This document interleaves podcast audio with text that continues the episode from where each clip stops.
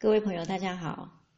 接着呢，我们再来谈谈《易经养生》这一本书里面的如何开发大脑的动与静。然后我们今天来说，距离头部比较靠近的嘴巴跟脖子。那嘴巴跟脖子的运动也能够带给大脑带带给大脑不错的养护哦。嘴呢是有很多脑神经指挥着，所以嘴的运动能够给大脑皮层诸多神经带来良性的刺激，促进大脑功能的健全。因为呢，咀嚼肌的收缩能够给大脑发出强大的警觉信号。嘴部的运动能够使脑部血液量增加，进而改善大脑的供氧，产生健脑益智的作用。那么，如何在日常生活中训练嘴部的活动呢？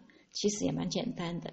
首先就是要多多说话，然后使大脑语言中枢和思考中枢得到有效的资讯，维持大脑正常的运转。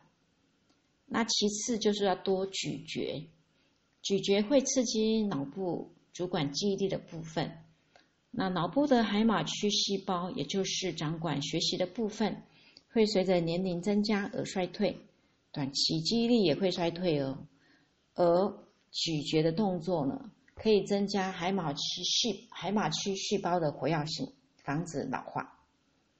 那么多咀嚼也可以加快心脏的运动，使脑部的荷尔蒙分泌增加，思考能力和记忆能力啊，也就会随之提高了。因此呢，咀嚼能够使人分泌唾液，而大脑中。负责分泌唾液的区区块与记忆与学习有密切的关系，因此吃饭的时候要多咀嚼，饭后要漱口，还要经常抠齿，都能够帮助提高脑活力。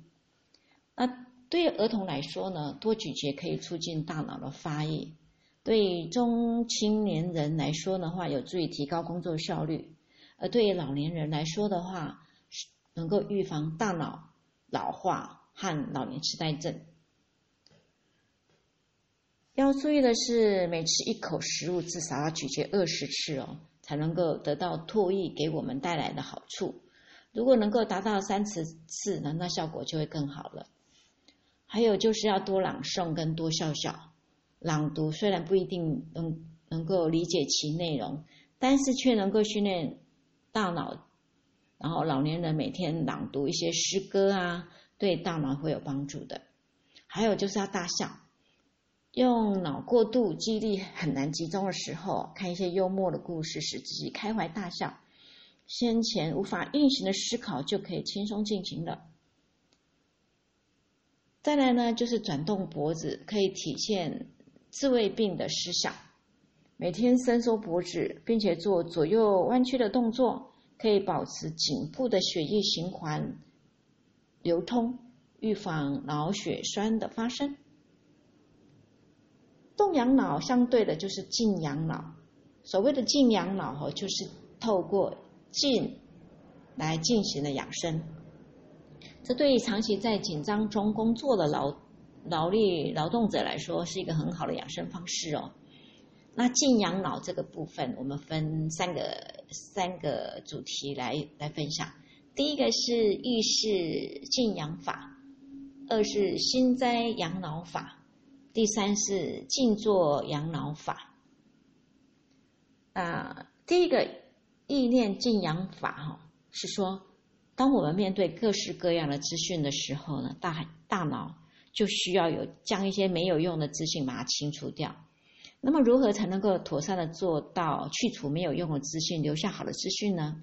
这就需要要安静，静能生慧，静下心来使大脑排除杂念，净化大脑，改善脑功能，使大脑清静下来的做法就是，把气透过意念从百会穴引入该穴位下面三寸左右的大脑中枢部分。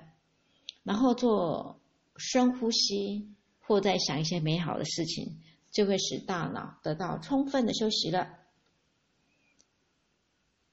第二是心斋养脑法，就是透过养心来达到养脑的一种好方法。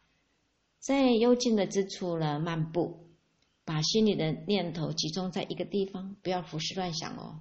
用缓慢的、有节奏的步伐，结合深呼、深吸、慢呼的吐纳方法，将自己完全沉浸在清净虚无的境界中，想一些美好的事情啊，让心沉静下来。然后慢慢的达到大脑清净无欲的状态，这个方法对于经常使用脑力的人来说是最合适的了。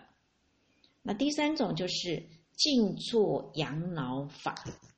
静坐呢，要选在安静无人的时候，一个人闭门独坐，然后呢，头要后靠，眼睛呢要半闭，取自然舒适的位置。